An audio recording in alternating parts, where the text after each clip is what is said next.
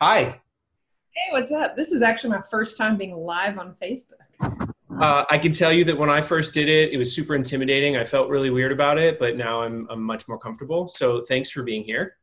Uh, I'm going to do my little housekeeping notes, and then I'm going to jump into your thorough, thorough bio, which I love everything about.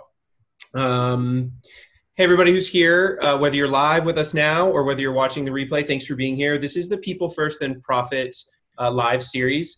Today, I'm chatting with DJ Shelby Hahn, uh, who is a Dallas Fort resident just like me. And um, man, Shelby has some credentials that I'm going to read because I didn't have time to memorize. Shelby attended Western Kentucky University, where she got her bachelor's degree and master's degree in social work. Bas- uh, bachelor's and master's degree, let's point that out.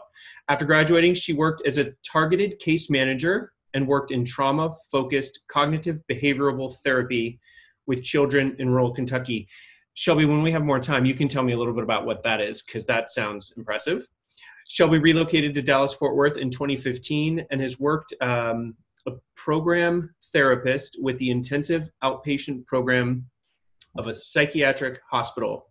And that you now work as a services coordinator for children up to 21 with mental disabilities uh, the depth and breadth of Shelby's work in both Kentucky and Dallas have honed her skills in rural and urban social work.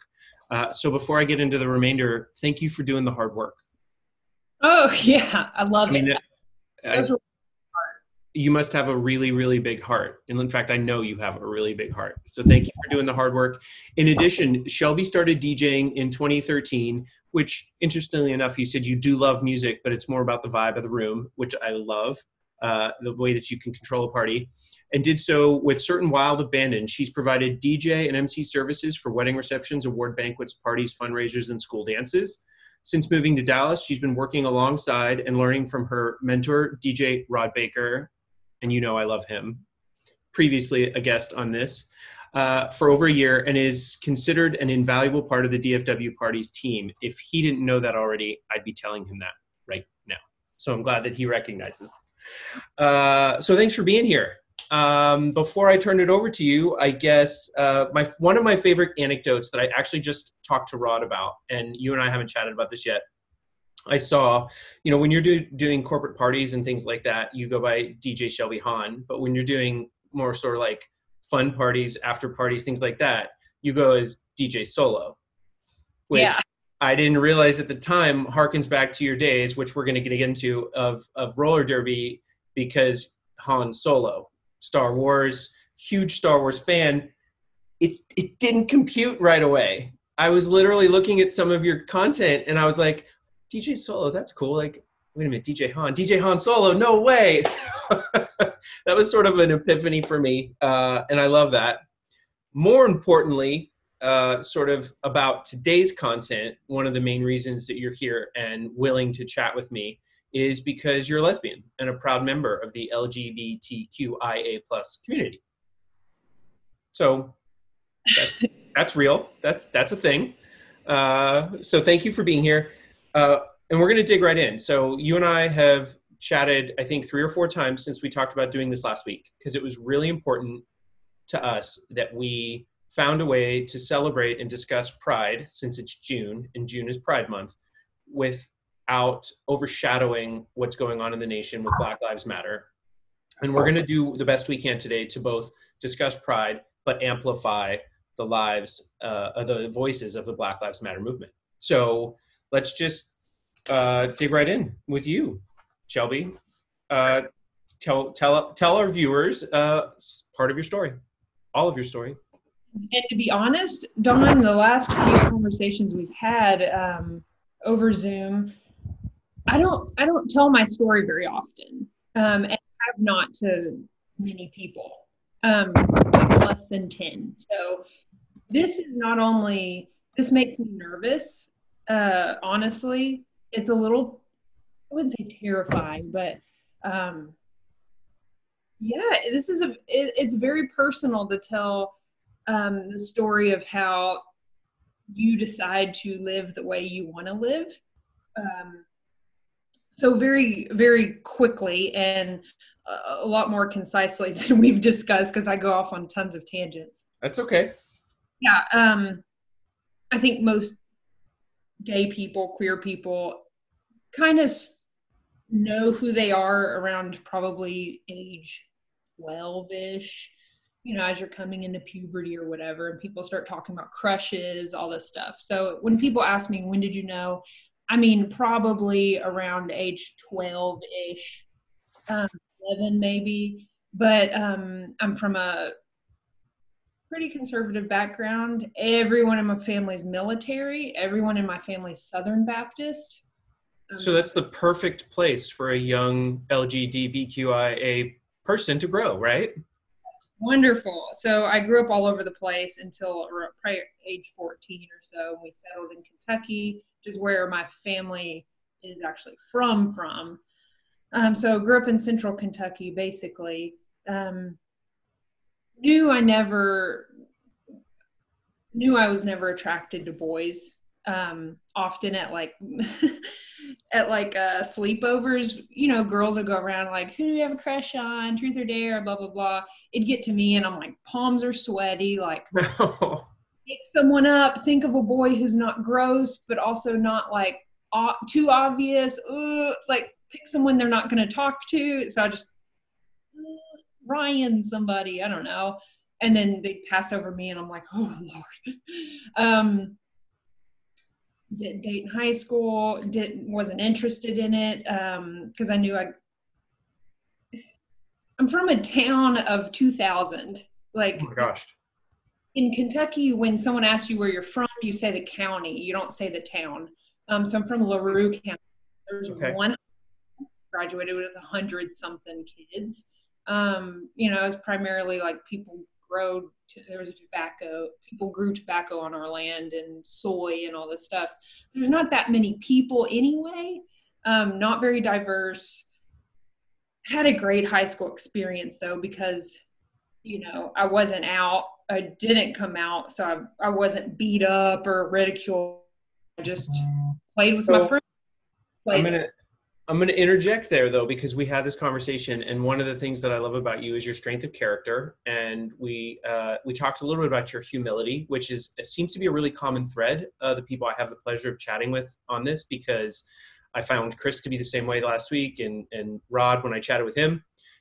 But you say you had a fine uh, upbringing, you had an okay uh, high school experience, but we talked about the fact that because of the upbringing, because of the pressures and the stresses, even if you knew, you lost out on a lot of stuff. So you you gained a lot of things, and you you looked at it on the optimist side. But it's fair to say though that in high school you chose not to date because you you weren't interested in boys, you weren't attracted to boys. You but so that meant you just couldn't date. Right. Yes. So essentially, I guess yeah, I I did I missed out on you know crushes and having butterflies and um, liking someone so much, but uh, you know I don't know. Yeah, I did miss out on all that I was very fortunate though to be athletic. I was in all the sports. I was in all the clubs. I was um, in. I was a treasurer of art club. Like name the club, I was in it. Even in college, like my friends would laugh at me. I would pick up intramural sport list. I we I'm like we're doing them all. geology club. Name the club. I've gone to it or been a part of it. So I I'm very good at filling my time and being, you know, being pretty active. So if I remember, uh, Shelby, just to to kind of guide the conversation, if I remember, you had been in in, in school, you had been um, educating yourself, bachelor's degree, master's degree, and it wasn't until you moved to to the Dallas area, uh, based on some shifts in your life that didn't pan out, you were like, okay, I, I was going to do this shift, it didn't work out, I'm moving to Dallas and it was there that you joined the roller derby group and started to meet people that were self-identified queer folks that were living out and proud that really had the biggest impact on you. Yeah so actually i joined roller derby in 2012 2011 back in bowling green with Vette City roller derby. And okay.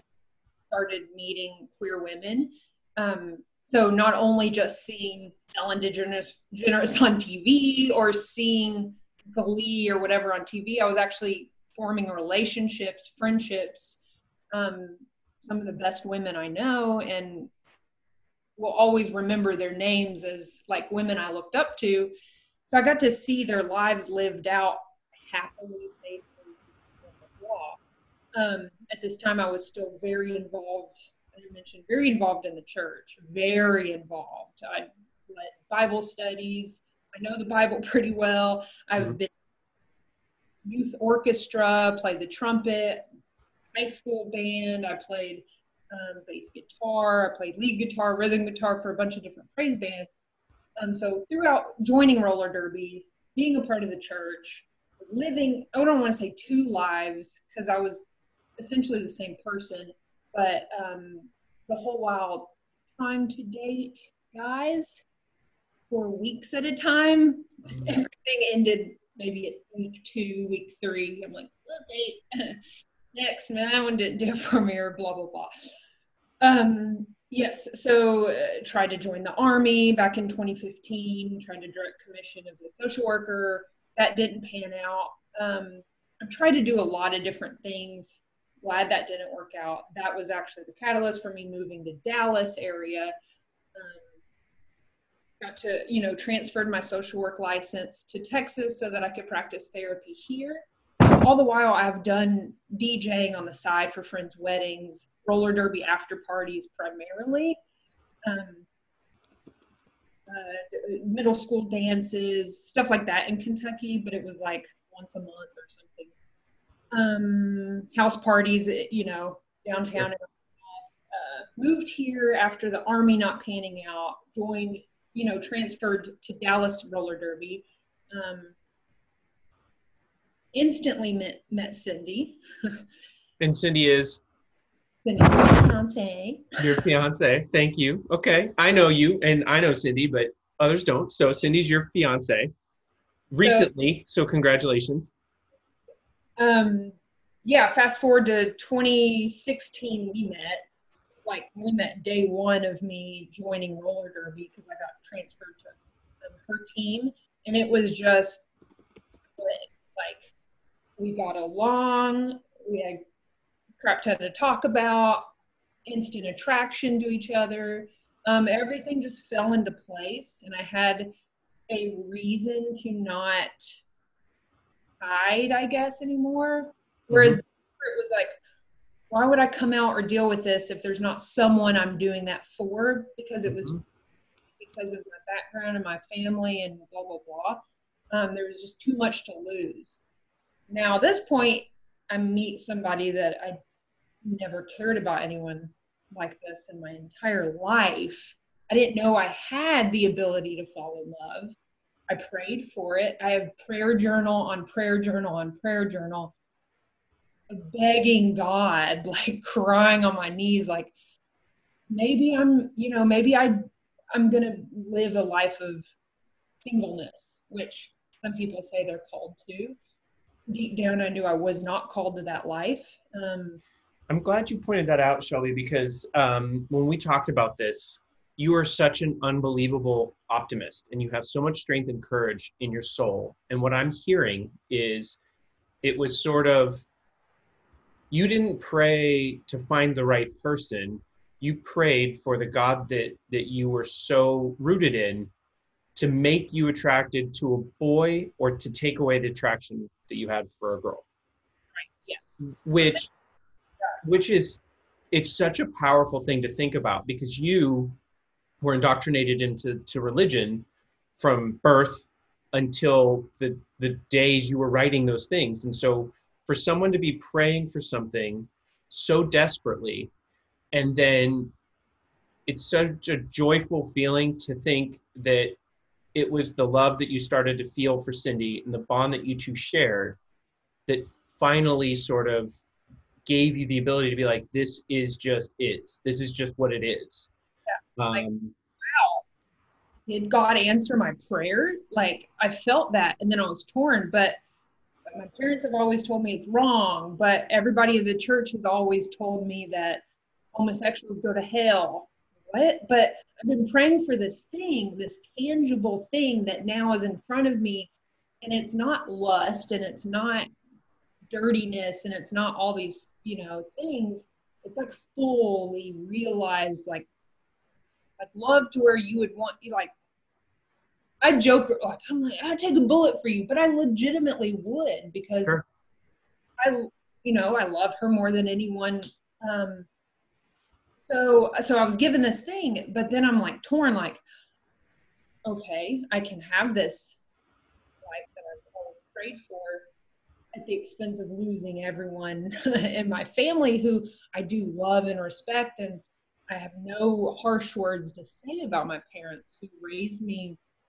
I mean, they did a wonderful job. I mean, they were just good parents. I'm very blessed to have them. But I knew, like, at the moment I come out to them, I will lose them.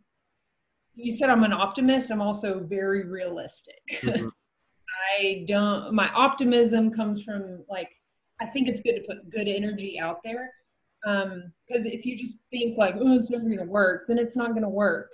Sure. but I knew them enough. I know my parents very well. I came out to them over Skype because we're 800 miles away. And it went as bad as I, th- I knew it would go. It was worst case scenario. It was crying and screaming and uh, this is wrong and I, God, why and blah blah blah. And um, that was five years ago, and it's not gotten better. There is hashtag it gets better. Um, my life, yeah, you know, I grieved for a long time. I did the process. So I have gotten better, but sometimes it doesn't get better. Sometimes families do not come around and people tell, oh, wait, wait, wait. It's been five years. They've only gotten more into their opposition. They've only gotten stronger in not accepting and they told me they won't meet her, yada, yada, yada. So I've lost a large chunk of my blood family, which is a is an interesting thing about our community, the LGBTQIA plus. We aren't raised by our community. We have to learn to be a part of this community and what our history is and what it means to live a fully realized life and a, healthy life and a productive life through other adults that have gone through the pain and um, through looking it up online. Like I'm glad I've live in a time now where I can find resources online, watch film, watch.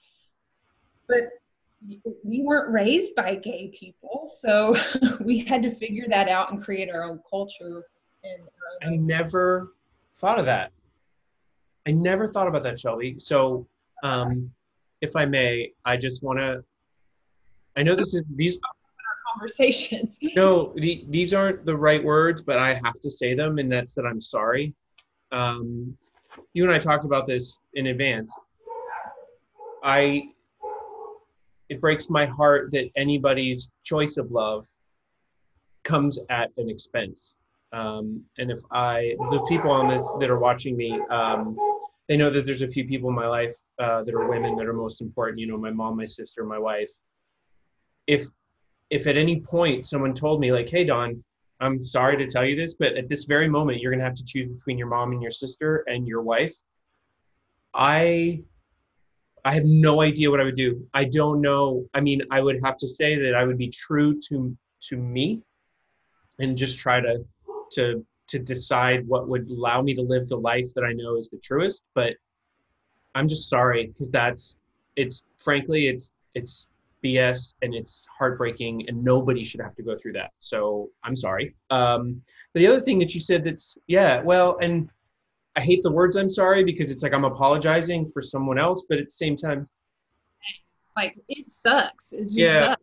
it does. Uh, but moving on to the the realization is you weren't raised by a, a, a, set of gay parents, and so there's this striking realization to me that you, you have to I don't want to say learn how to be gay, but you like the culture and the the norms and the interactions they they you get them from your family as tara pointed out in the comments which i love right? Your chosen family. Um so okay so let's uh so you you, you came out uh at an unbelievable sacrifice which takes strength and courage. Is there anything else you want to touch on before we we look at history and and walk through that history? Um i want to point out that the, yeah, the reason I'm not being accepted by family is largely due to theology, but that's not the only the only churches that are out there. There are a lot of very inclusive. Um, they name themselves all inclusive or accepting, or a lot of churches in this area that are wonderful and that Cindy and I have gone to. The church off 287 called Galileo Church that's wonderful and inclusive of not only gay people but trans and um, gender non you know non-binary all the all the above. So that's not the only church. Sure. And i think that's an important point because unfortunately because of the deep rooted southern baptist ideals that your family are, are ingrained in your your family's religion and your lifestyle are uh, mutually exclusive but your statement is that religion and living an LGBTQIA plus lifestyle can be can be a marriage for lack of a better terrible analogy right like you you can live those lives in parallel um and my lifestyle is really no different than my lifestyle before like sure. you know that there is a gay lifestyle you know sure. um, i watch netflix a lot i read i read a lot um, cook dance around the living room and I did all these things before I was out. so, so um, educate me. What uh, what would be a better word? Because I guess what I meant by that word, which is is somewhat. I knew what you meant. Um, no, I know, yeah, but and, and I guess what I'm trying to say is is whenever you choose to live a truth where you admit that you're either attracted to a person of the same sex or you don't live on the gender binary, whatever it is, and you and you you live that truth. Is there a better way to say it, or do I just have to stumble through it awkwardly, just like I did? You do. No, I'm kidding. honestly, I think it's different for everybody. I'm sure okay. the word queer is um, a, is offensive to some, um, mm-hmm. where people accept it. I think I, I mean, I, I don't think there's any right or wrong, but the only reason I said it is because my dad had said this life. He had said lifestyle as mm-hmm. if I had like automatically started wearing rainbow capes and like boobs out or something or sure. Yeah no. they use it as a derogatory which of course wasn't my intention. Um, just to hit the comments before we go um, jennifer says she's happy you moved here. Um, a lot of hellos and highs a lot of hearts. Shelly hahn which i assume is a relation of yours maybe says that she's proud of you and we love your strength and we love you so much. Right. Um, jennifer Conan, I don't know if I'm saying that right, is is being says you're being your authentic self, and Lance says Shelbs with a Z at the end. So apparently another fun nickname for you, DJ Solo. Okay, um, first of all, I had no idea that I was like the tenth person to hear your story. Um, so, uh, ish. Yeah, I don't know. Well, and and we talked about that too that it seems like for some reason it's expected if you're lgbtqia plus you're supposed to walk in and be like hi like you're you know i'm sorry i'm a this like you're supposed to apologize for yourself and yep yep yeah. Not, and that's not fair so uh, it i guess um, i'm humbled and honored that you, you shared your story with me and i very much appreciate you sharing your story here because when we first talked about it we started talking about the power of pride and Black Lives Matter and amplifying voices. But in doing this, I recognize that people will resonate most, it will resonate most with people when there's a narrative behind it and a story behind it, and you were willing to share. And so thank you for that. Um, so when we first started talking about this and what's going on in the world today, we said it makes the most sense to go back to New York City, June 1969, which was the birthplace of the Stonewall riots and a variety of other happenings. Do you want to just kind of narrate that a little bit? What happened in 1969 and what it led to and what the, what the outcome was? Yeah, for sure. And and weirdly, um, as many things as you can watch or read, the story of I guess that day, June 28th of 1969, is told so many different ways. I mean, essentially, it was a part. I mean, people were partying at a bar. Like you can't remember all the facts, who threw what, what happened ultimately Stonewall Inn was was a bar in New York City that catered to gay um, queer people. bars at the time were not issued liquor licenses if they catered to gay people. So those bars, uh, that one in particular, was run by the mafia because they didn't care. Like they want their money. Um, with the police, blah blah blah. So the police would often come in and around if you weren't wearing three articles of women's clothing. If you were a woman, drug out. So basically, don't look like a homosexual. If you're if a man was dancing, maybe a slow dance with another man, you got arrested, pulled out. It was illegal to pretty much be gay unless you were hiding it in your own house. And even then, it was. Um, but they, you know, you want a community. None of these people had. They moved to New York City because it was like heaven. Like they could find other people like them.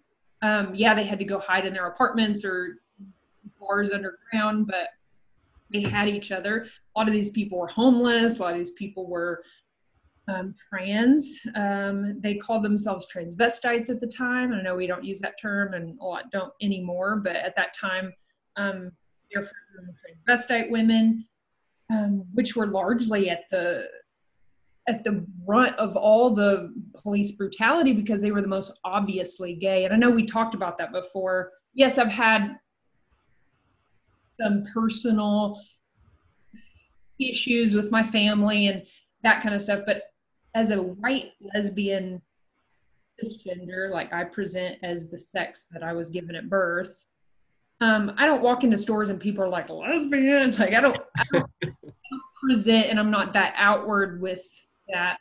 Sure. I'm wearing my RuPaul shirts and stuff. Like everybody's a fan of drag the women and the men who were arrested and brutally hurt by police at the time were um, dyke lesbians, and they called themselves that. They were the the drag queens, the transvestites, the ones that were obvious. They were beat down, like hurt. Their bodies were beat.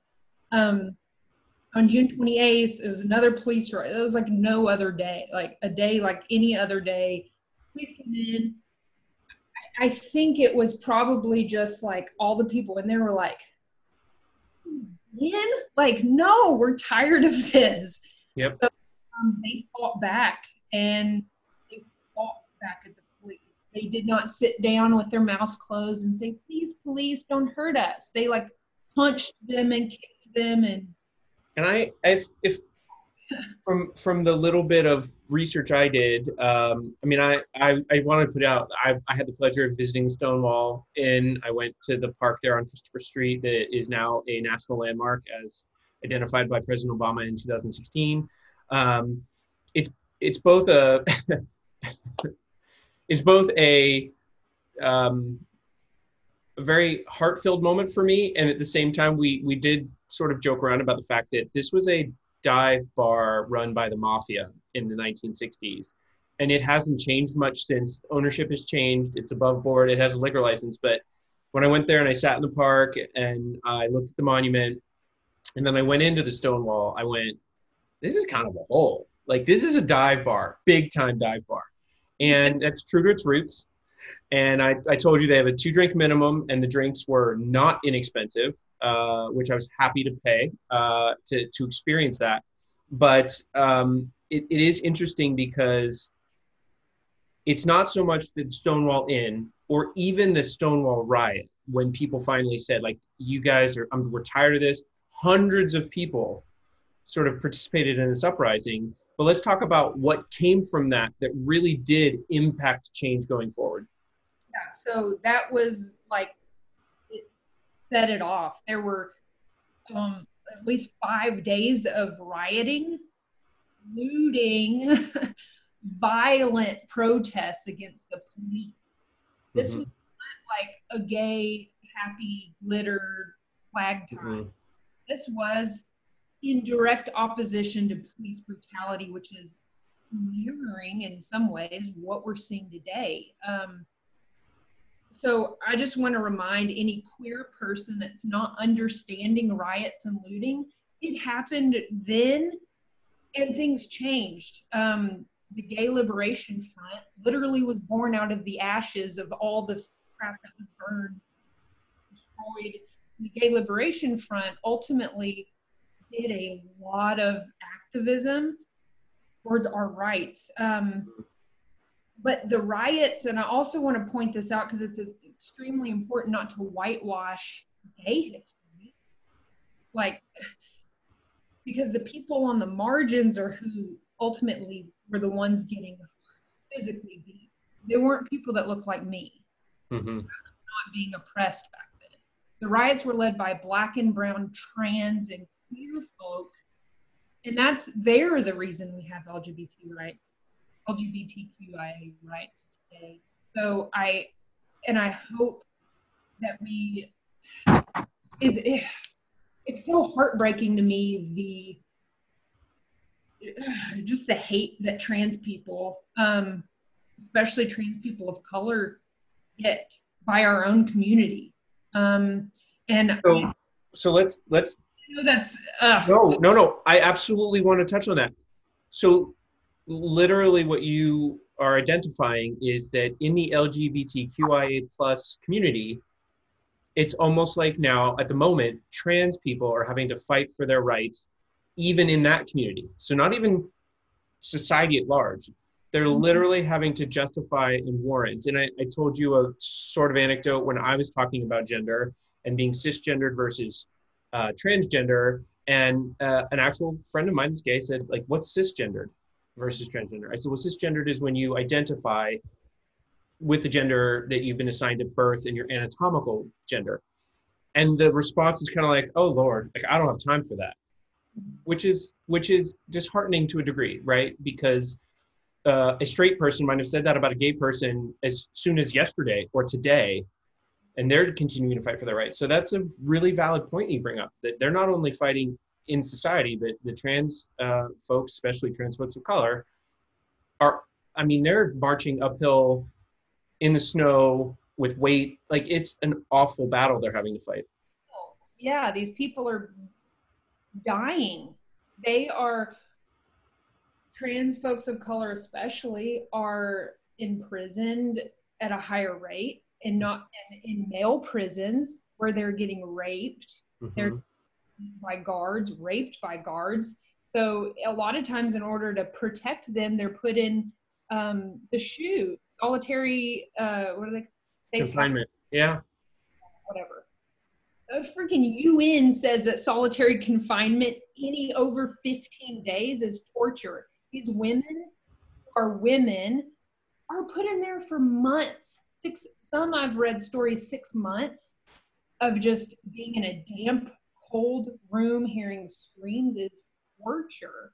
And often they're put in the prisons because they're prostitutes or it's drugs. Can you imagine like being not only beat down by society for who you are because you've been kicked out of your home at 15 where are you going to work you're you're brought in by other people of your in your community and you're taught to live and survive the only way you know how mm-hmm. and you're punished for that because society puts you there that's so try not to curse that's real crappy it, and it, it's it's like a preordained destination. They have no, they really are rendered no choice. And and I would like to take this moment um, as a parent, as a father, and one of the reason that that part of your story is so heartbreaking for me is because of a, being a husband, a son, and a brother.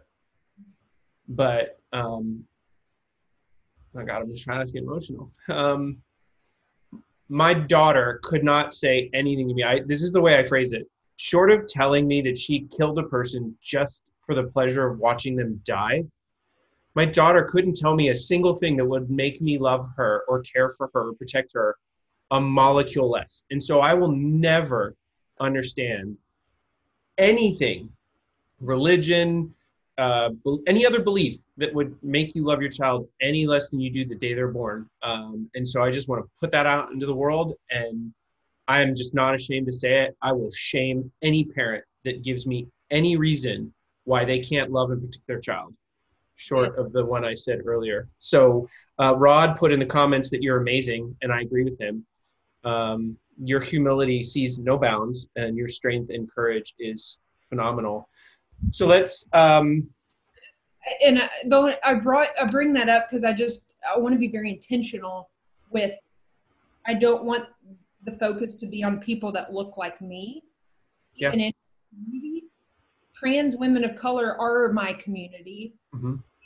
People that look like me should be bringing them up, and it's just so heartbreaking the pain that so many of them go through. I've listened to lots of interviews, even back during the Stonewall riots. Sylvia Rivera, one of the um, trans women who were at the upper, there's footage of her speaking at one of the, I don't know if it was the the first Pride.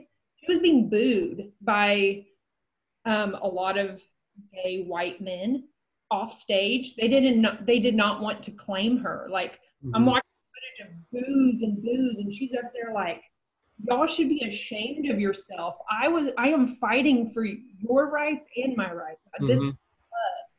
Yep. And we're being so shitty towards her.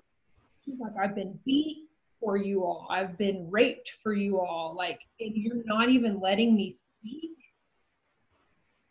Yeah, it's it just I can't I can believe it, but it's sad that I can believe it. It's just so awful. But um I'll bring up some like documentaries and stuff later. Yeah, we'll, we'll talk about resources um, and we'll post those in the comments because I know it's hard for people to jot them down. But one of the things that, again, I'm, I'm so uh, impressed by is, is not only your knowledge, but after we talked about it, all the research you did. So I would love to, we'll share that with everybody. We've done, um, we've kind of touched on the next question uh, pretty kind of around the perimeter. So let's just do this quickly so we can move on to sort of uh, our parallels between Pride and Black Lives Matter but we had talked about doing that old literary thing that we used to do in school where we kind of compare and contrast. Um, and when you compare and contrast the um, the injustice the inequality the protest then the riots and the looting of 1969 and and so on to today it's something we're living through right now. There's a lot of parallels there isn't there? I mean Yes, because pride was, um, is, or whatever, will always be um, a protest and riot, riot, not a peaceful sitting from police brutality. mhm. Oh, it was that. That's how it started.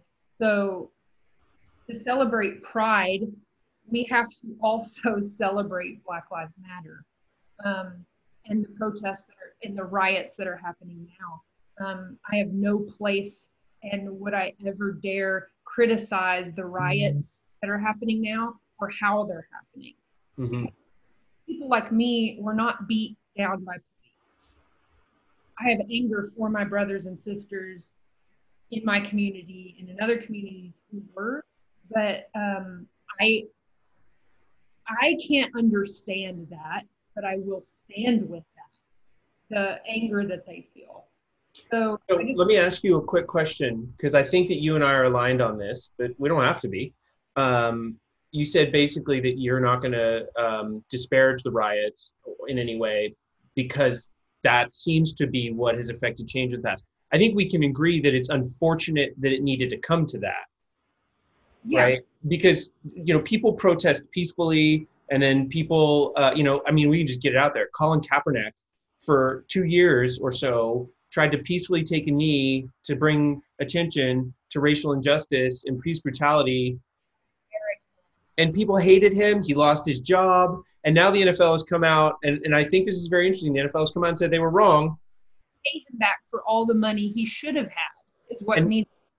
And well, and not only that, but they haven't even, I don't think, directly apologized to him. Roger Goodell made a very kind statement about the fact that they were wrong. He accepted responsibility, but nobody has come out and said, "Hey, Colin, we're so sorry that we were on the wrong side of history here, and that you lost your job and the dream to play football." So, so we can agree that it's unfortunate that it came to this, but one of the things I've found myself saying, Shelby, is when you have a wholly unfair, uh, illogical thing going on, oftentimes there has to be an unfair, illogical result or response. Otherwise, nothing changes. So, um, not, we're not saying that the riots are a good thing by definition. we just hope that the good thing comes out of them right Yeah. Um, obviously, I don't want people to die. I mean, I'm Sure. not. No, none of us want anyone to die. That's Mm-hmm. but um, I don't even. It just. I don't even know what my words are, but the protests then were not peaceful. The protests now, often I'm seeing that they are peaceful, but they don't always end up that way. sure Yes, Yeah, wants change to happen peacefully, but oftentimes it cannot happen that way. Um, if police weren't being brutal towards citizens they're supposed to protect, violence wouldn't happen. So I don't think we need to blame the reaction. We need to blame the perpetrator. yeah Like if a woman's being raped, you're not, I mean, it's so, we know that you're not going to blame them for what they're wearing. You blame the person that did it, or you're not going to blame her for what she does after. Well, that's, I mean, that's that's an analogy I'm glad that you made because it's taken a very long time, very long time, and I don't even think we're there yet to to help some people understand. I mean, a woman is sexually assaulted in any way. Some people, even to this day, mu- much less so, I hope, would say, "Well, what was she doing there, and why was she wearing that?" Would literally be their go-to and so um, it's that to rape people. Then Yeah. The hell she wants to wear. it's that type of mentality that I think oftentimes perpetuates this cycle. So we touched on it, and I'd like to share it. Um, that there's a cyclical nature to this, and it seems like it takes a very abrupt, oftentimes unfortunate incident to break a cycle. Right?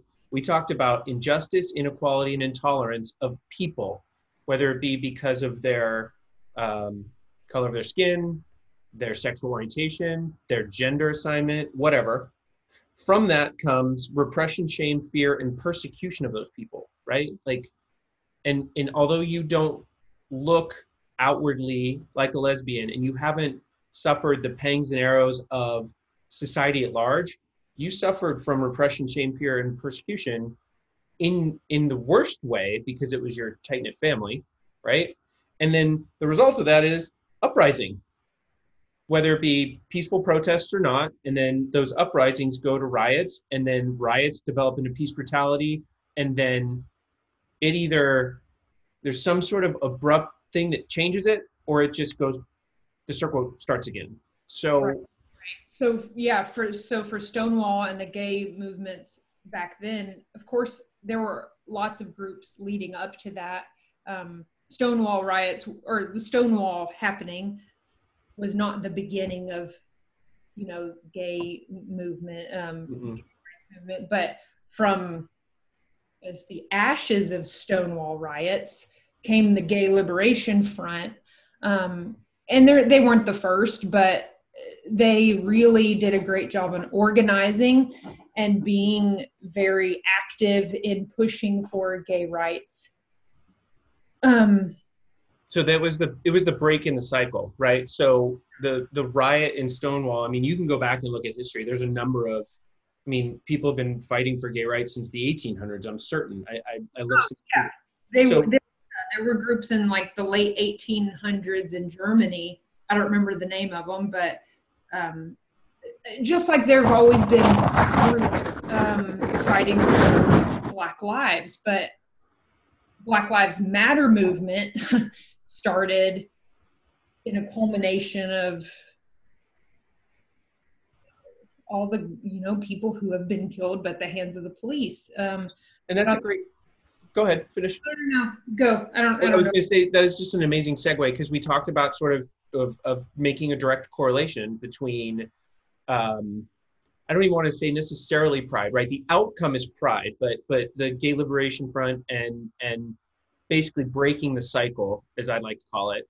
Um, the the Black Lives Matter first appeared after Trayvon Martin was was killed in Florida, and I don't know as much about the history as you probably do. So let's say that if that was the breaking of the cycle with the police brutality or the sort of injustice and the unbelievable killing of, of African American men largely, where how did that develop? Where did it come from, and how is it sort of tied to to the LGBTQIA plus movement?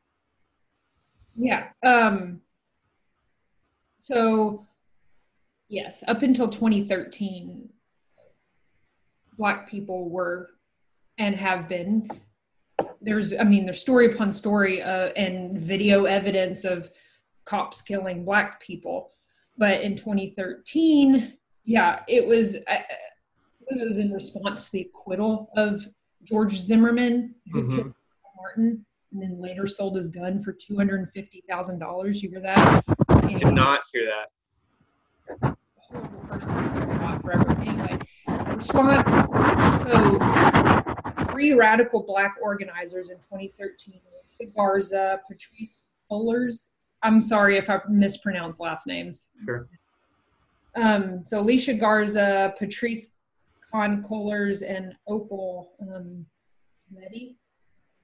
um, created a black-centered political will movement um, called Black Lives Matter. And you saw that like at protests then in 2013, hashtag Black Lives Matter on signs. And it like was like a snowball into it's a member driven organization now, but um, because we're talking about pride, I think it's extremely important for LGBTQIA to uplift Black voices right now.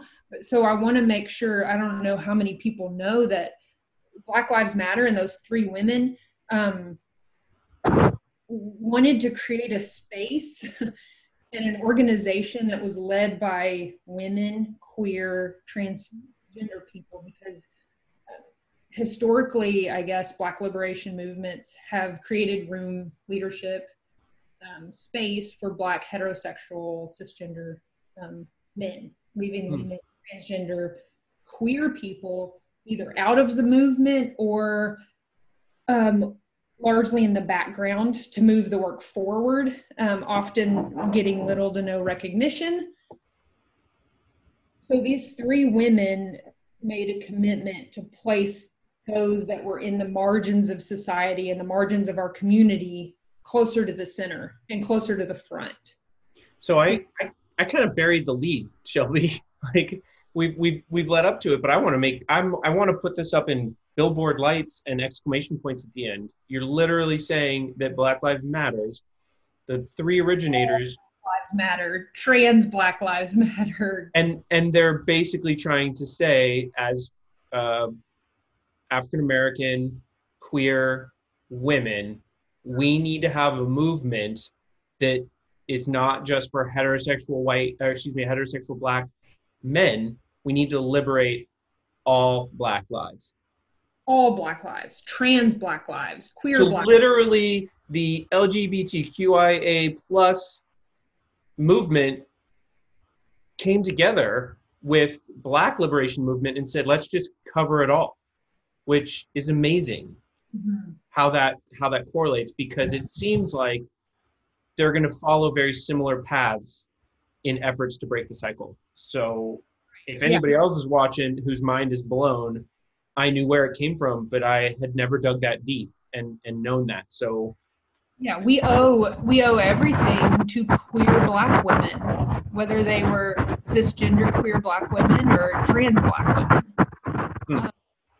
They shed their literal blood for us and we don't need to be um continuing to push them to the sides. It's awful. And i wanted to bring up unless you have more to say on this nope. i wanted to, go ahead. um, how i'm starting to learn and i'm a little i'm not a little i'm very ashamed that i was not more aware of how queer, black, and trans black women have been treated by my community, um, largely in Dallas, not large, well, in Dallas. I can only speak to Dallas because I don't, there are only 16 lesbian bars in the entire United States, probably less now. What's my mind? Lesbian bars.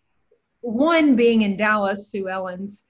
Um, you know, I've been. Um, I wouldn't say Cindy and I are frequenters of bars. Um, we like to go to bed early, like to get up early. and just, you know, mm-hmm. we like to, but we're usually gone by before midnight. uh, anyway, if we were to choose a bar to go out to, like say tonight or whatever, um, Sue Ellen's would be the one we'd go to. You just feel comfortable. You don't have to worry about creepy, what creepiness. Um. You just feel comfortable. It's wonderful comfortable in space. So, sure. so I have a lot of privilege in saying, and I didn't know that, but I have a lot of privilege in saying that I have always felt comfortable at Sue Ellen's. Um, I'm learning and beginning to realize that not all queer women have felt comfortable at Sue Ellen's, um, largely trans women of color and and queer black women. Um, I always looked around the crowd at Sue Ellen's. To me, seemed very diverse, but just because a space is diverse doesn't mean that everyone in that space is treated the same by um, the people working there. I never personally saw anyone being mistreated. By me saying that doesn't mean I'm dismissing that it happened because um, Sue Ellen's recently issued some statements on um, getting rid of, uh, I guess, uh, racist people that worked there. And I'm I'm reading in the comments. I'm not commenting because I'm right now. I'm learning and taking in. I'm reading just account after account after account, hundreds of comments of like, as a black queer women woman or as a black trans person, good. Like I like I've oh I've been treated bad at Sue Ellen's or I've been treated this way, I've been treated that way. And then I'm also seeing people that look like me commenting, What? I go there all the time. I never saw that. Dismissing it totally because mm privileged view didn't see it. Yeah. Because we don't see it doesn't mean it doesn't exist. We need to listen to the people that are being hurt by things. We're in a place of considerable discovery, aren't we? Um, when things like this happens, when when we upend um, what is considered normal uh, or what a certain harmoniousness, it, it is remarkable to me the amount the amount that I did not willfully um, be ignorant of. And and and i think that that's a really good qualifier. Somebody recently asked me whether it be in person or on social media or whatever like i'm seeing people that i know or in my industry saying things that are racist or or uh, racist leaning covert or um, or uh, obvious racism how do i handle it and and my response was if it's just straight up racist, then then my unfortunate way of saying is you just got to drain the swamp. You don't need to be surrounded by people like that. You're not going to educate them. It's not your job to educate them. So I just eliminate it. If it's insensitive or it seems privileged, then I might engage because there is a certain amount of of just ignorance that exists because you haven't been educated yet. And the minute you're educated, you're like, oh my gosh, right? So I think it's important to a lot of that. Like yeah, yeah white people that are like, never thought about it. But how wonderful that we've lived lives where we didn't have to think about it. But yeah, at the same time, people are going to look at them and be like, how did you not know? Right? There's a lot, there's, there's so many different ways to look at it because it's your perception and your experience that drives what you do and don't see or you do or don't experience. I think we have to look at people's heart and at people's intention, right? And so, um, I like this discovery phase. It's it's super uncomfortable, but that common phrase that people are using now, like, hey, get super comfortable with being uncomfortable because that's the place I want to be. I want to be uncomfortable right now. And to your point, like I want to understand and appreciate what our brothers and sisters in all these communities have been going through so that we can affect change, right? we have to be uncomfortable. We have to, yeah, no pain, no gain, right? Hundred percent. But uh, what was I going to say? Dang it. My train of thought goes all over the place. I love that because it's allowed us to really sort of um, move and go. Um, yeah. Real quick, Yeah. an idea that I heard someone say, and I wish I could, if I remember, I'll post it. Um, like I was taught all growing up, and I'm sure anyone in the church is um, in the Bible. It says, um, "Good fruit, uh, a good seed, or a good tree. Good seed bears good fruit. Bad Mhm. seed bears bad fruit." So, to judge something, you need to judge them based on the fruit it's producing. Mm. Um, and I think that's a perfect analogy. This country, hundreds and hundreds of years ago, there was a lot of planted crappy little seeds. We are seeing the fruit of that. Yep. Um, the, the, the fruit that it's producing can't just change a tree or a plant or whatever can't just change the fruit that it's producing that tree needs to be ripped from the ground and something else needs to be planted. And ripping a tree out is not peaceful and it's not nice and it's not fun and it hurts. But I think that's what we're seeing right now is a lot of us are like, "Oh wow, this fruit is bad." And other people are like, "We've been eating this fruit this whole time. How are you just now seeing this?" but Mhm. Collectively now we can be like okay let's rip up all these terrible plants. We have to something has to completely flip and change. It's not just going to be like oh racism just went away like so that apple tree just decided to start sprouting out peaches. That doesn't happen. It doesn't just change. Shelby, I knew I loved you already, but the fact that you painted the most unbelievable analogy and did so with a Bible verse blows my mind because I love analogies. It's the most simplistic way of taking a complex, uncomfortable, mind blowing scenario and breaking it down into its simplest ability. Like you can see, well, if this is an apple tree, it's going to be an apple. It's going to bear fruit that are apples. And if we need peaches instead, you can't fix the tree. You got to uproot it and plant a peach tree. I mean, you, my friend, are brilliant set it on fire right yeah, you, you have to dig it out or set it on fire. Rod Baker said, if you don't see it, doesn't mean it doesn't exist. This. So I think he agrees with you clearly. Um, so I want to spend a few minutes because we're at 55 minutes and we have we have Yeah. some more time, which is great. Um, we have covered a lot. I hope that we've helped people discover some things. I think your story and your narrative is clearly going to resonate with both people in the LGBTQIA plus community as well as people that are straight, cis, all that.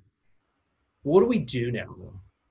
Like, what's the next step in both being an advocate, an ally, um, being anti-racist, being pro people of color, pro LGBTQIA plus community? What do we do? What's your recommendation? Yeah, um, we need to we need to educate ourselves first and foremost. Okay. We all know how to Google things. we know how to find sources. If you don't know how to find sources, um, reach out to me. I like to read a lot of peer-reviewed articles and peer-reviewed research. I don't like to just get stuff from BuzzFeed and um, well, I like going to BuzzFeed and figure out which friend's character I am, but we need to be reading from academics and activists and people that have done their research, people that have done their homework, and people who have lived. Um, so whether that research is reading journals, um, reading history books, we need to be watching documentaries and films um, because right now I can't go out and hang out with my community, your community, whatever, like our, you, so we need to right now as we're confined to, you know, our four walls, do, do the legwork now and learn the history. Um, one documentary that pops out in my head because I watched it recently, it's called Major with exclamation point, M A J O R. And it's uh, largely focused or solely focused on trans women and uh, just their daily struggles, their fight, their activism. Um, I, whew, if I don't be ready to cry when you watch that, that just flipped my whole, just total realization of, oh my gosh, we're not lifting up Black trans people, and we should be, because. If we lift up the people that are always stomped to the bottom, then we all rise up. So I think watching documentaries, watching films, reading books written by people of color, um, queer people of color, trans people, um, so, not not asking our trans people of color, black women, black men to be don't ask them to educate us. Let's educate ourselves and do that emotional labor ourselves first. Um so it's like you have your master's degree or something like tell to tell me that you should always kind of check your sources and make sure that they're credible and what and like read peer reviewed that's just a great reminder that as great as the internet is and you can google it's so important to kind of verify your sources. Um, i love the documentary recommendation. I'd like to make a recommendation um, on the black lives matter side of our conversation today i was speaking with the incredibly sweet, talented, smart Amber Knowles yesterday. Um, and she said there's a book that is actually sold out right now. You can get it on Audible or probably as a Kindle book, but it's called White Fragility. Mm-hmm. I haven't had the pleasure of reading it yet, but she said it is very eye-opening. It's it's I think she said written by a white person, sort of for the white audience to try to help them understand. Um, I absolutely love what you said about educating ourselves. And I want to ask you, because I had the same conversation with Chris last week relative to conversations about race and racism. If we as um, if we as a society at large, whether whether you're inside the LGBTQIA plus population or not, if we educate ourselves, do you advocate for then then starting a conversation? So instead of asking them to educate you, is it okay to like talk to your gay, bi, trans, queer, non-binary friends and be like, hey, I just want to talk to you about gender. I want to talk to you about your sexuality or um, society. If you're watching this, if you're friends with me, if you don't know me, I'm open to you. I don't want to speak for everyone um, because a lot of people are not in a um, healthy mindset right now, and maybe they're not ready to do that please reach out to me. I would love to have a conversation with you. Um, so I don't want to speak to reach out to every gay person you know. Sure. But well, and I guess I guess what I meant by that is there's a difference between asking someone to educate you and engaging in a conversation with them after you've educated yourself. That, I don't see a problem with hey, can I take you out for a cup of coffee or hey, can I zoom you for 20 minutes? Um, you pick the time you know, be okay if they say no, obviously, because yeah. it's a hard conversation to have. I'm sure. lucky to have the background I do and to know about dealing with grief and know um,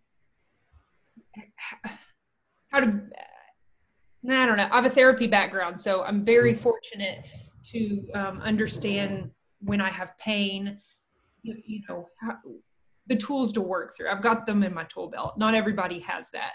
Um, so yes, educating yourself, but also, you know, not everybody can physically walk. I want to make note that we shouldn't all be pressing everyone to protest or riot. Not everybody has that physical privilege either. We have a lot of different bodies. Some bodies sure. cannot physically walk. Some bodies cannot physically give money um, we're not in a place we're not everybody has a lot of extra money to spend probably especially right now but if you do have extra money and you feel pressed to um, seek out organizations like black lives matter to point you in the direction of where to put your money. Um, I, I don't need to be the one telling you where to put your money because i'm not at the forefront. So we need to look to people like the women that started Black Lives Matter. They have great resources on their website where you can put your money. Um, Google what are some organizations I can donate to. There's a wonderful organization called um, TGIJ TGIJP Trans Gender maybe TG um, Intersex Justice Project. And this is a great group that they actually write to women, trans women in male prisons and become family to them, fam- people that don't have anyone. And then they help them when they get out. They help educate them to become politicized, to become activists, to seek education, to better themselves so they don't get put back in the cycle, right? Like if you don't have someone helping you stand, it's Yeah. often hard to stand on your own. So Sure. finding groups like that, um, we need to focus on the margins of our society, I think right now, on the margins of our community. Um, I think a lot of people like to think of the LGBTQIA as one love, everybody loves each other, but there is a lot of transphobia, um, racism that is not obvious to people that don't experience it. So I need to use my voice to make other people aware of it so that those people don't continue to die.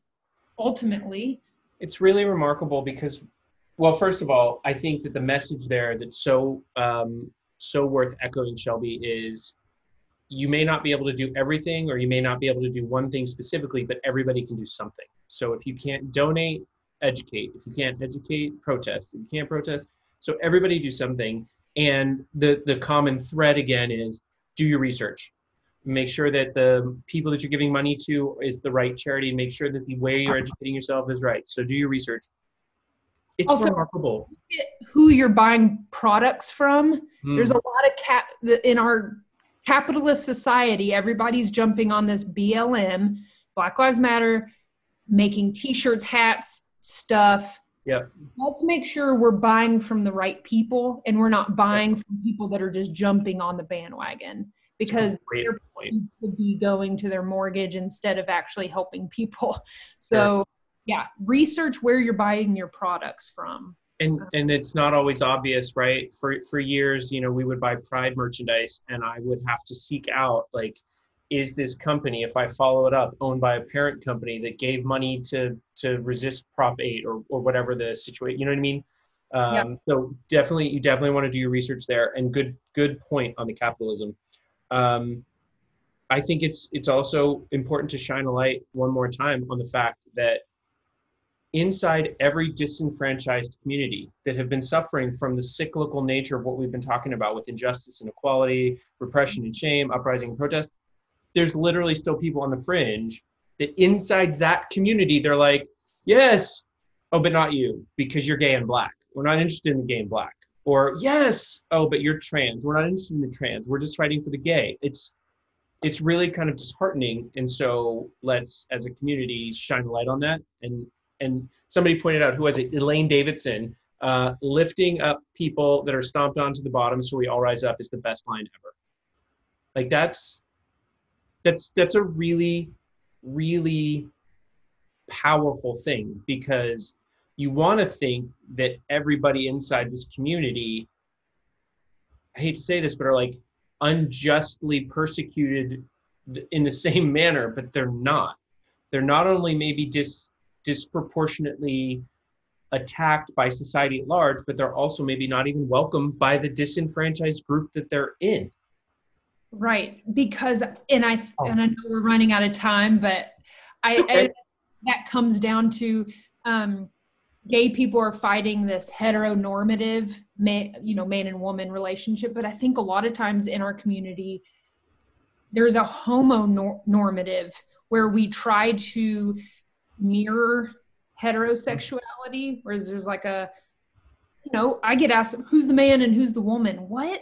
That's don't ask me that. That's It's so rude. so I think a lot of the hate that comes towards people on the fringes is because those people on the fringes are bucking the whole system. Mhm. Heteronormity, F homonormity. We're going to do our own thing. Um, so we need, I don't know where I'm going with that. Whatever. No, I, I, I, I, I think I know exactly where you're going with that. It makes, uh, it doesn't justify it. It doesn't make it any less sort of unfortunate, but I see what you're saying, right? Like there's a heteronormative and then there's sort of a homonormative to be like, hey, listen, we just kind of got some of these rights. Let's not upturn everything. Let's, let's not make this Yeah. a big thing because we're just now kind of getting settled into a place of uh, homonormative. And now you're coming along and you're like, well, I was born and assigned a man, but I want to be a woman. No, no, no, no, no. Like, I don't have time for it. So, we can't be like the poster child of gayness. Whereas I love Modern Family, but the gay men in Modern Family with their little adopted daughter, Yeah. that's the idea of homonormative to me. sure. Fits perfectly with white middle class America. Um, it's safe, it's nice, it's pretty. They have a nice decorated home and a wonderful little child they adopted. That's wonderful. That cannot be the poster child though, because they're not the ones that are bloodied and blah blah blah. Sure. We have, Yeah, we have to focus on the people that don't look like that and don't get shown on TV in nice little sitcoms. It, uh, the really interesting thing that's developed here, Shelby, is there is a um, there is a common thread amongst your narrative, both personally, the LGBTQIA plus riots and protests and fight for equality, the Black Lives Matter fight for equality, and then even sort of inside these um, disenfranchised groups. And that's that you have to keep digging deeper to make sure that you're seeing things at sort of the granular level, right? Um, and I think that's important. And I think that's, we've just scratched the surface of that. But I think that's what is necessary is there has to be sort of a deep dig. Um, I thought about this this morning, you know, in common practice in business, people talk about deep dives all the time. Okay, I'm going to take a look at this. I'm going to do a deep dive in it, which means you sort of start trying to up, like figure out what's at the root of it. But for me, that the issue I have with a deep dive is you jump from a high place, gravity takes over, and you get to di- like hit deep. That's not how this works. This is like a deep dig, and you got to bring a big mother effing shovel, or you got to bring a hundred thousand people with tiny little shovels all digging together. Because it's not until we do what you're doing, and that's like not accepting what's easy at the surface. You have to you have to dig deeper and and figure out what's at its core and what's what's in the details. Um, I think that's what's happening now. I think it's going to take a long time, um, but I think conversations like this and the conversations that are going online, I'm so encouraged. Sometimes I'm so disheartened. Other times I'm so very encouraged. Yes. I, and I am so encouraged right now. And I want us to not think about this time as a dumpster fire. hmm I'm seeing that a lot, and I get it. We obviously, everybody wants to be able to hang out with their friends, do all these things, not have a curfew, blah, blah, blah. I think, though, this time in history is going to be in the history books. hmm I'm thankful for this time right now. I know a lot of people are hurting, but I'm not ready for this to be just, okay, let's forget about it. The news vans are gone. We've already bought our Black Lives Matter swag. Um, we've posted our little black square.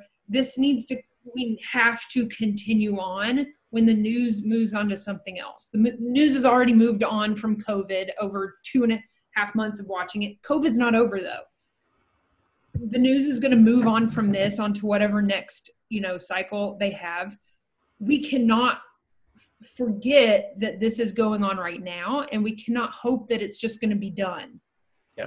we have to continue to do things whatever you're physically uh, mentally um, financially able to do it's not going to all look the same for everyone. Um, but yes i want us to stop pushing this mindset of oh can't wait for all this to be over. I'm ready for normal life. I'm ready to see puppy pictures and ba- people's baby showers and blah blah blah.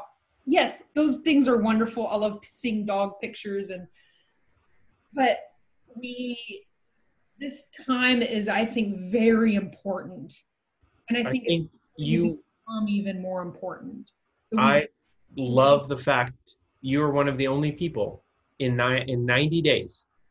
You are one of the only people that has said to me, "I'm thankful for this time." And I think it's worth marinating on for a second, Shelby. Like, it is hard to think about everything we're going through—the loss of life, the political upheaval, the social upheaval. But in actuality, to sit down for a minute and look at what's going on and what the hopeful benefit will be long term, it's much easier to look at it and say, I'm thankful for this time as well. Um, yeah.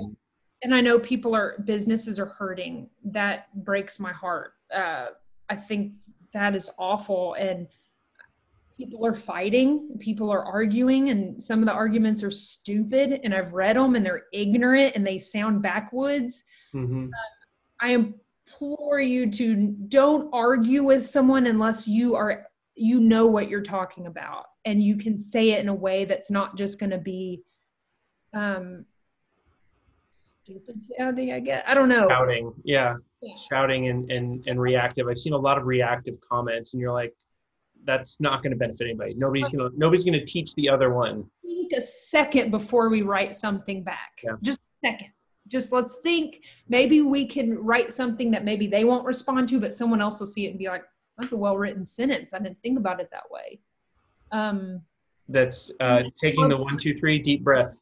Yeah. Take a deep breath, think for a second. Um, or do your research and come back. I mean, that's the other thread that you've kind of keep pulling at, right? Like do your research and come back and and and sort of if you're going to try to refute an argument, do so intelligently and with education. There's one thing we didn't touch on, Shelby, that I think is so important. Oh no, I'm sorry. What? Don't be silly and don't apologize. There's that humility again. You're amazing. Uh, we have a couple more minutes. Uh, I think it's important that we educate everybody on how important it is to vote, how important it is to become oh, civilly minded. Yes, freaking vote. It's not, it, I mean, gee, it, vote. it, it's the one thing we have to do. And one of the things that I have learned in my too many years now, I'm not even going to say how many, but my too many years now as I feel older, is that it's it's so important to become educated and decisive about local elections. Yes. Obviously, the occupant of the White House is a very important decision, and you should carefully analyze it and you should cast your vote there. Same thing with Congress, but it's your city councils, it's your judges, it's it's people in your local community that will give you the opportunity to actually cast a vote that will mm-hmm. make a change at your local level um, in your actual life. Yes. And if you have a friend that doesn't have a car, that's why they're not voting, drive them to vote. We have to open, uh, we have to make it easier for people to vote. That's a whole nother thing. It's a whole nother talk, but you're right. On 100%. opinions about a lot of things. But yes, you have to vote. I don't know if anybody watched, um, I mean, obviously, I'm a huge RuPaul, RuPaul Charles fan um, yep. no history. But the whole uh, theme of this season, um, season is it 13, 12, um, has been vote. Like every episode, they end with a sign that's like vote, vote. Um, awesome. Yeah, yes, vote, vote. It, and and you you you bring up a great point. Here I was talking about the ideology of voting and being informed in the local level. There are so many people in our community, typically again poor, disenfranchised people of color, LGBTQIA plus, find a way to help those people vote. Mm-hmm. Yeah. Make sure that they have every opportunity to go. And Judy points out, Judy Phillips, I love you, Judy. We love you. Uh, so important, even if it takes hours and even if you have to wait in line. And I know with COVID, if it's back, and I know Texas Supreme Court passed that we won't be able to do mail in voting, mm. put your mask on, put your gloves on, bring your AirPods. And even if you're in a situation, try to do the early voting. That will obviously make it the easiest, but 100% don't allow them or anyone to take the right away from you to cast your vote to make a change. Yep. Amen. All right. Anything else? Do you want to you you finish up? What last words do you have for our guests? Anything? Uh, uh hmm, thank you for watching. Thanks for listening. uh, thanks for staying on, even though. Oh yeah, I think I I'm about to beat Chris Harmon's record of y'all went over an hour. I ooh, no, it's close. It's about the We're same. We're an hour and 15. You know, it's funny. I, I used to say, well, you know, it'll be 30, 45 minutes. Now I routinely say it'll be between an hour and an hour and a half, and I'm not going to apologize for it. It's it's information that people want to hear. We've had 20 people routinely kind of uh, sitting in, and we've had lots and lots of comments. So um, I think your narrative um, touched people in their heart. And I think the knowledge and the experience and the research you brought, brought touched them in the head and made sure that they could both understand and feel um, what's going on right now. And so oh. I can't thank you enough for your time and talent. It is just oh. wonderful to chat with you. Uh, if you're watching and um, this has resonated with you, I encourage you to follow Shelby. She's DJ Shelby Haun pretty much everywhere on the planet. That's H A U N. If uh, this resonated with you, feel free to. Um, I'm sorry, I lost my train of thought because Lance Patton just said Shelby is now guilty of Zoonism because of your comment about Chris. you, you, beat, you beat Chris's record. I'm sorry, Lance. This is not a black or white thing. This is a who can talk for longer thing. Um, yeah. Well, so anyway, I mentioned like me and Chris went a little over, and I'm like, I hope I even have enough to say to fill an hour, but you're so easy to talk to. Yeah, we could easily go probably another couple hours and go off onto more tangents, but. Um, a hundred percent. And so all that tells me, Shelby, is, is we'll be doing this again. You and I will find another topic on which we can espouse much great knowledge. Um, so if this resonated with you all, thank you uh, for sharing it. Feel free, make sure other people see it and watch it. If you have questions, you can reach out to me. I'm available on all the social media as well. Um, anything else, Shelby? Yeah, no, I just want to um, raise up our Black trans sisters and I want you to do your research and know their history. And um, yeah, we can't continue the hate against them. So I wanted to, yeah, just bring that up with pride. We can be proud, but we also still need to be angry, I think. what an amazing way to end. We can be proud and angry. Thank you, Shelby. I appreciate you so much. Oh, thanks, Don. Appreciate you too.